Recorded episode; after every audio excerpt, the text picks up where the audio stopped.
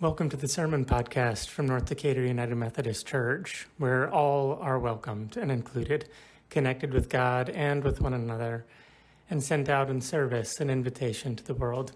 Each week we bring you the most recent sermon from me, Patrick Faulhaber, or from guest preachers. Thank you for listening and subscribing. Hey folks, if we haven't met before, my name is Patrick. I'm the pastor here at North Decatur, and I'm really grateful to be with you uh, in this unique virtual way. In fact, I kind of want to talk about that. Uh, being together virtually is sort of new language that we've gotten over the last 18 months or so, which is kind of crazy if you think about it.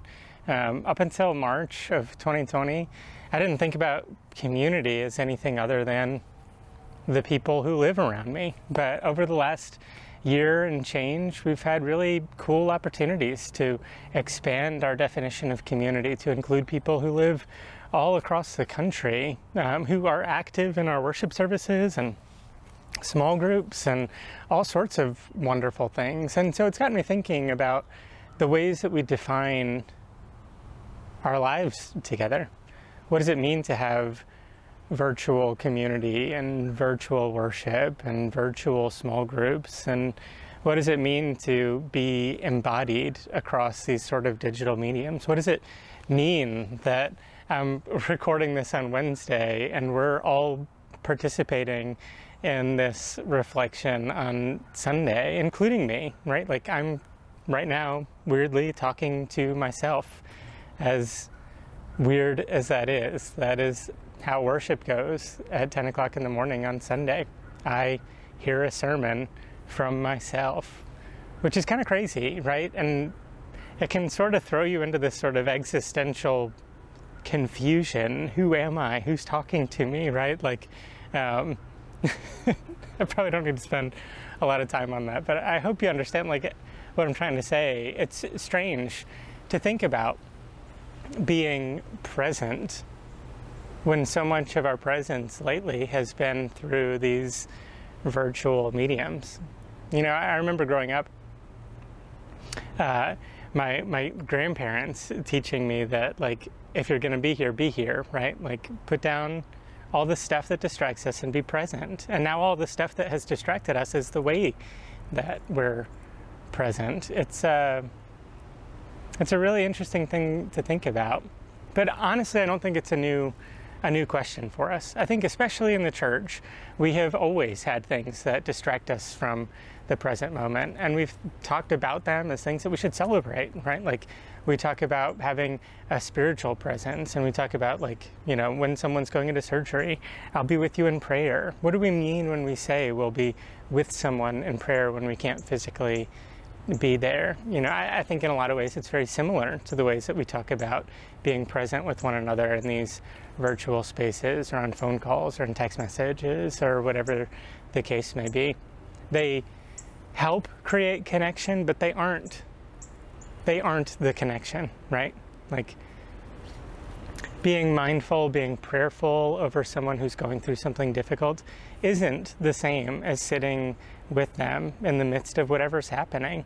And I think that's okay. That doesn't mean that I'm saying prayer isn't helpful or important or that you know, holding someone in love and light when we can't be at their side, that that's incredibly meaningful and really important.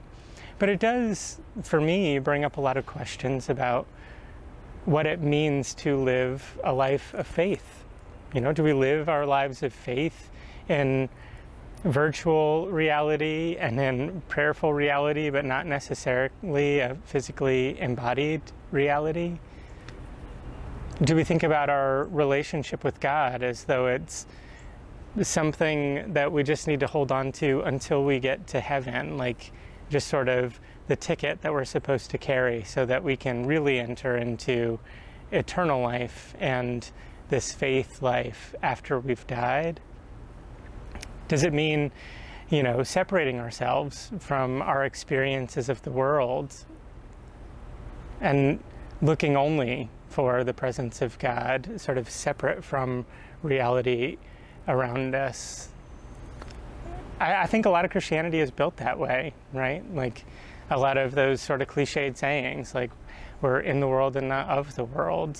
Um, It, that's that's sort of the sentiment that I'm wondering about right now. And the reason is because of our gospel lesson. It's a really beautiful story, right? The Luke's gospel does a really great job of explaining who Jesus is, how his teachings embody everything that has come before through the laws and the prophets and everything else, describing eloquently and painfully his experience of loss, his experience of abandonment, his experience of pain, and his experience of death.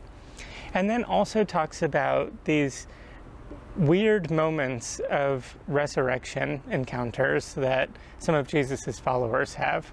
Right? So, first there's the empty tomb, and the people who were going, the women especially, who were going to care for his body, witness these two sort of angelic figures who describe Jesus as being resurrected.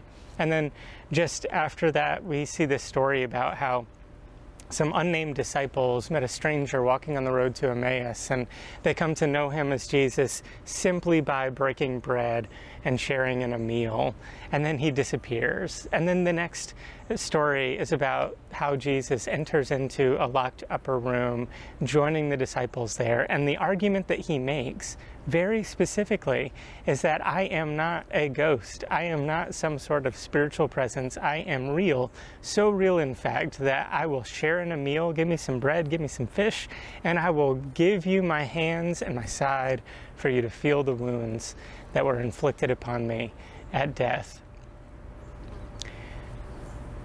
Luke is telling the story for a really important reason, and it's a consistent message through all of Luke's gospel. Jesus, the Son of God, Jesus, this perfect man, Jesus, the, the, this divinity, right? Jesus and Christ aligned together, embodied as one being, isn't a spiritual truth, it's a physical, present reality which is consistent, right? Luke's gospel, this you can't read the resurrection stories without reading the Advent stories.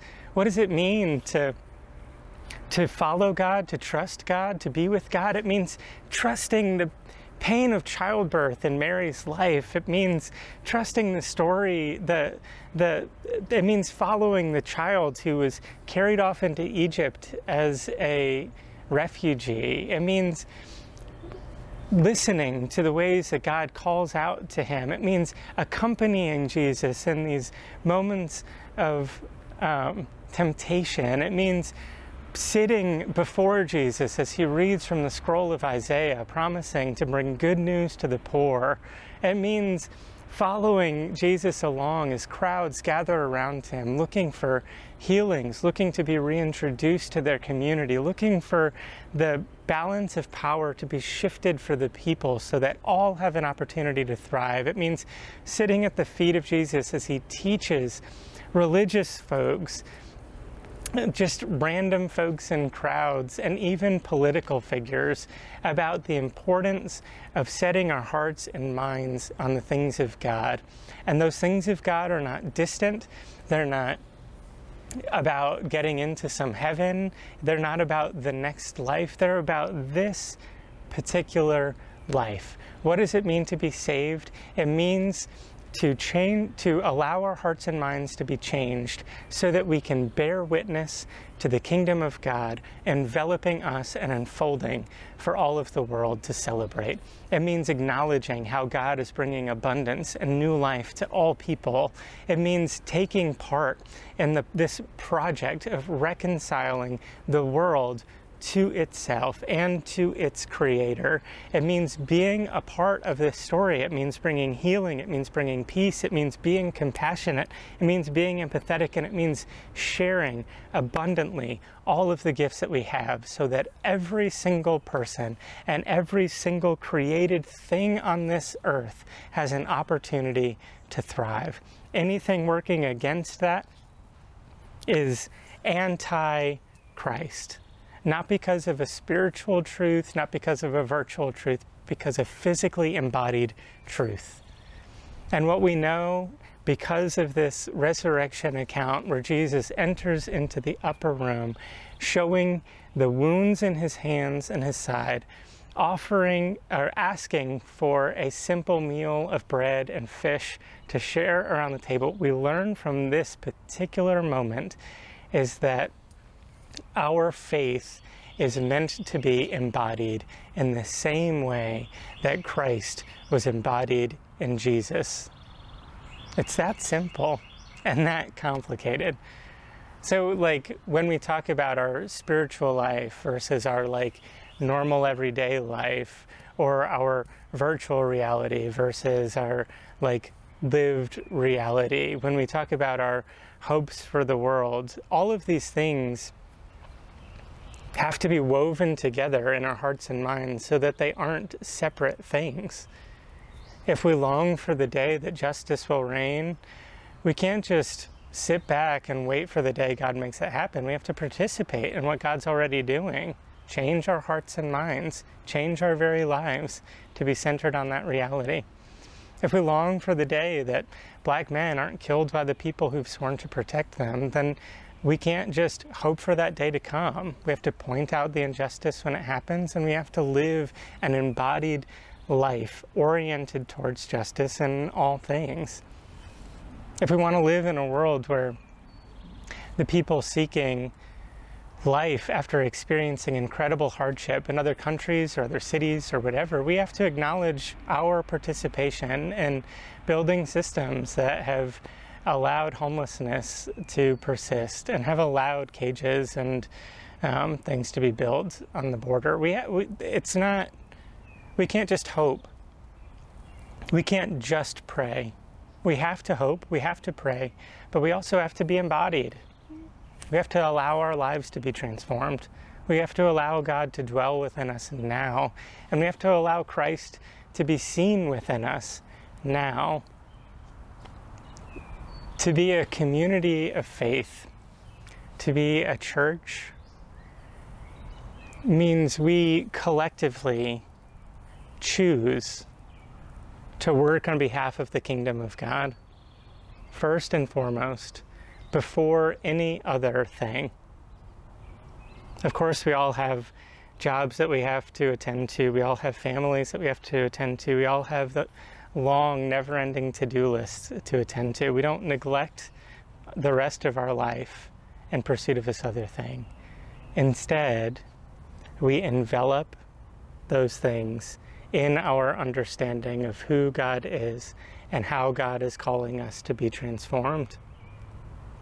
How can we bear the presence of Christ into our workplaces, into our families, into our endless to do lists, into our shopping lists? How can we allow God, Christ, to be embodied in every aspect of our daily lives? individually and collectively. That's the challenge issued to us through this incredible story of Jesus showing up in an upper room, bearing wounds, and sharing a meal. God is embodied, God is present, and Christ continues to be embodied and present in us, beyond us, through us, for all of the world to be transformed. Again, it is that simple and exactly that complicated. So I invite you to discern with me how God is calling you to live an embodied life of faith. Amen. Thanks so much for listening to this week's sermon from North Decatur United Methodist Church. If you like this podcast, please leave us a review on iTunes. And if you want to learn more about our church, you can visit us at ndumc.org.